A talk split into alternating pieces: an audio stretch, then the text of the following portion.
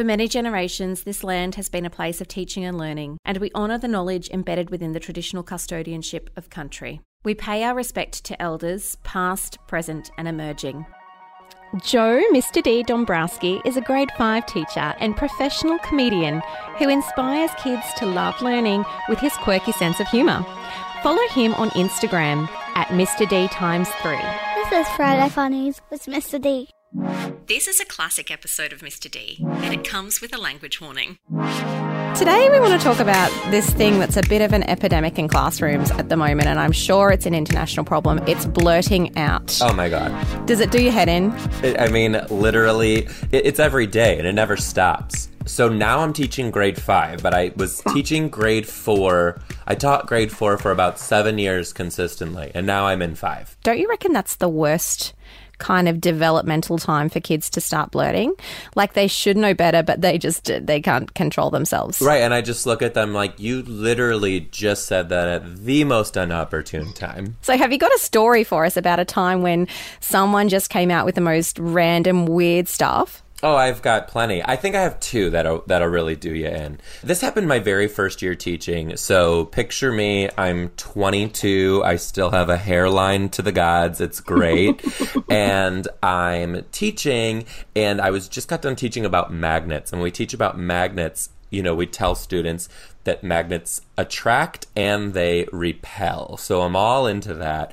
And I'm trying to get them to remember the word repel. So I'm like, okay, guys, when two magnets, they don't go together, they silence. Nothing. I'm like, okay. They re and a kid's like, retreat. I'm like, no. Same kid again goes, react. I'm like, no, no. And then a kid all the way in the back of the room raises his hand and goes, rectal thermometer. Oh, God.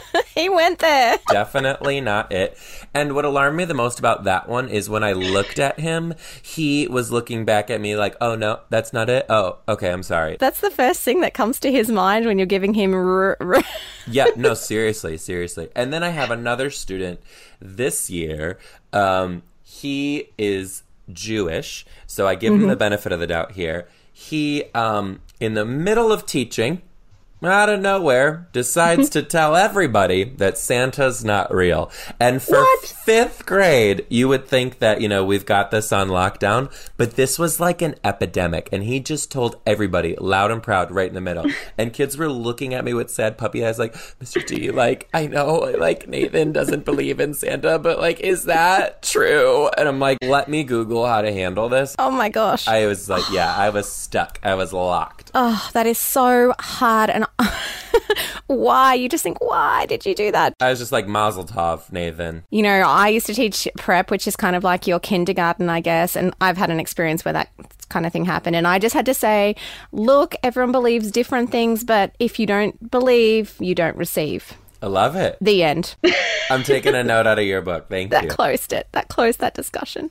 Goodness me. Oh my gosh, kids come out with the weirdest stuff, don't they? Truly. It's the best, though. It truly is the best. Do you have just like a little pad of sticky notes to write your your show notes down on for next um, comedy show at your desk? It's literally a note in my phone, and whenever this stuff happens, I just throw it on in there and turn it into a joke. Perfect.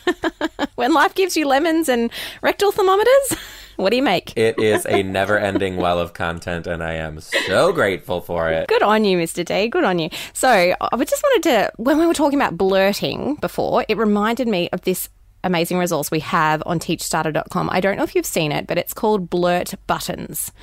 And it's a behavior management strategy. So, basically, what the kids do is they get a little uh, number of blurt buttons, maybe three or five on their desk. And if they blurt out during class, they're actually like little plastic buttons. They have to hand one of their buttons back to the teacher. And if they don't blurt, they get to keep their buttons. And so their remaining buttons go into a communal jar. And once the jar becomes full, then they get a class prize. So there's a little strategy for people to deal with blurting and to save you from those awkward moments. Well, Joe, thank you so much for joining us today. We're really looking forward to hearing your next hilarious story. Thanks for listening to this episode of Friday Funnies with Mr. D. Don't forget to subscribe on your favourite podcast app so that you get the latest updates on all the newest episodes.